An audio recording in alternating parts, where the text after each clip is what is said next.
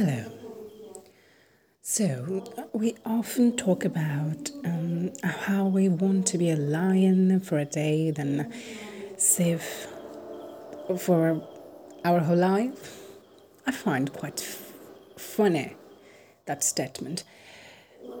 I don't really understand, even though I understand the point of it. It seems quite meaningless, don't you think, that we want to be a ferocious, tenacious, like a lion. We find it very attractive, very dominating, kind of ignorant, I would say. I don't really see point being a lion where you are as useless as you can be. As we all know, a lion only goes around killing other animals for its food, let's say herbivores. It's kind of what you call carnivore. So that tenacity, that ferocity is quite fun to be in us, right? We find it exhilarating. But have we ever thought about be a sheep, or be like a cow, or be like any herbivore we see? We always fail to notice the gentleness in them, the utility they provide, the usefulness of their very existence. We practically eat them. Meat eaters, or, sorry, that would be offensive, non-vegetarians who cannot survive without eating a goat, or to be very gentlemanly, I would say, mutton or lamb. Well, sorry, I'm a vegetarian. It's quite hard for me to say these things. I literally can imagine they're being touched and being killed to death.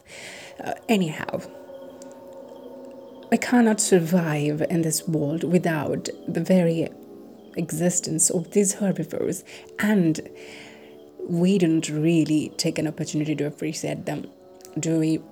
We would rather be a lion, or rather be a T-Rex. It's quite popular among the dinosaurs, isn't it? Whoever sees a Tyrannosaurus, oh my, that is one fabulous animal, look how it kills. But if we see a herbivore, if it's not a big giant with a long neck like a Brontosaurus or an Apatosaurus, we just tend to find it boring, like a Saurolophus. Oh, it's a gentle one. No, what a useless dinosaur. It's just made to be killed. Now let's think. How much malice do we hold within that we think we would better off being a lion than a sheep? What is wrong with being gentle? What is wrong with being useful? What is wrong with having utility? Then proving your individuality, proving your own existence, that is pretty much, doesn't matter. Think about it. Earth doesn't care what you are. It will just mess you up with an earthquake or blow you away with a cyclone whenever it wants. Actually, we're making it to it all the time. We're seeing it all the time. But we still want to be ferocious, tenacious, than being gentle and be adorable and silent, and we would be rather roar. Let's say it's kind of stupid, isn't it? I mean, if we be gentle with our amazing consciousness, we can help a lot of people. We can help the whole earth from its upcoming end, which is very near, by the way. Thank you for listening. Bye-bye.